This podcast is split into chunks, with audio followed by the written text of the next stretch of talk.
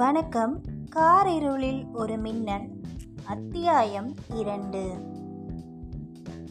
தீபாவளிக்கு முதல் நாள் காலையில் எழும்பூரில் ரயில் ஏறினோம் சாயங்காலம் ஆறு மணிக்கு வண்டி பாபநாசத்தை அடையும். அங்கிருந்து வண்டி பிடித்து கொண்டு கிளம்பினால் ராத்திரி சாப்பாட்டுக்கு வரதராஜபுரம் போய் சேரலாம். இப்படி எண்ணிக்கொண்டு கிளம்பினோம். ஆனால் இந்த எங்கள் எண்ணம் வருண பகவானுக்கு கொஞ்சம் கூட தெரியவில்லை என்று தோன்றியது. காலையில் கிளம்பும் போதே வானம் இருண்டிட்டிருந்தது. செங்கற்பட்டுக்கும் விழுப்புரத்துக்கும் இடையே அசாத்தியமான காற்றும் மழையும் அடித்ததில் ரயில் ஒரு மணி நேரம் தாமதித்தது.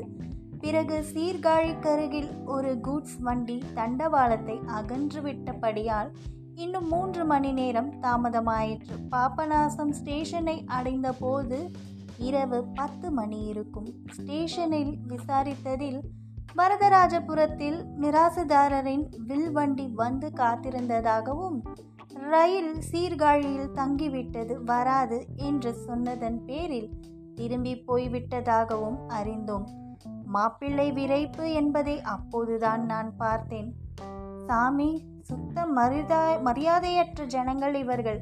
இரண்டு மணி நேரம் நமக்காக காத்திருக்க கூட இவர்களால் முடியவில்லை. பேசாமல் இவர்கள் மூஞ்சியில் கூட முழிக்காமல் திரும்பி போய் விடுவதுதான் சரி என்று அவன் சொல்ல ரொம்ப சரி சாம்பு டிக்கெட் வாங்கி விட்டுட்டுமா?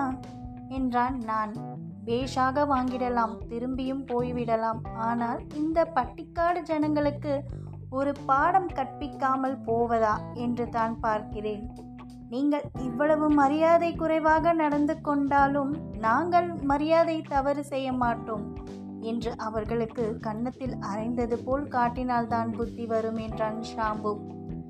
ஆகவே சாம்புவின் மாமனாருக்கு புத்தி வர செய்வதற்காக பாப்பநாசத்தில் யாராவது மோட்டார் வண்டி வாடகைக்கு விடுகிறார்களா என்று பார்க்கலானோம். அன்று முழுதும் அடைமழை பெய்தபடியால் சாலை ரொம்ப மோசமாய் இருந்ததென்றும் வண்டி போகாதென்றும் அநேகர் சொல்லிவிட்டார்கள். கடைசியில் எங்களைப் போலவே தன் மோட்டாருக்கு புத்தி கற்பிக்க எண்ணம் கொண்ட ஒருவன் பதினைந்து ரூபாய் வாடகைக்கு துணிந்து வண்டி கொண்டு வந்தான்.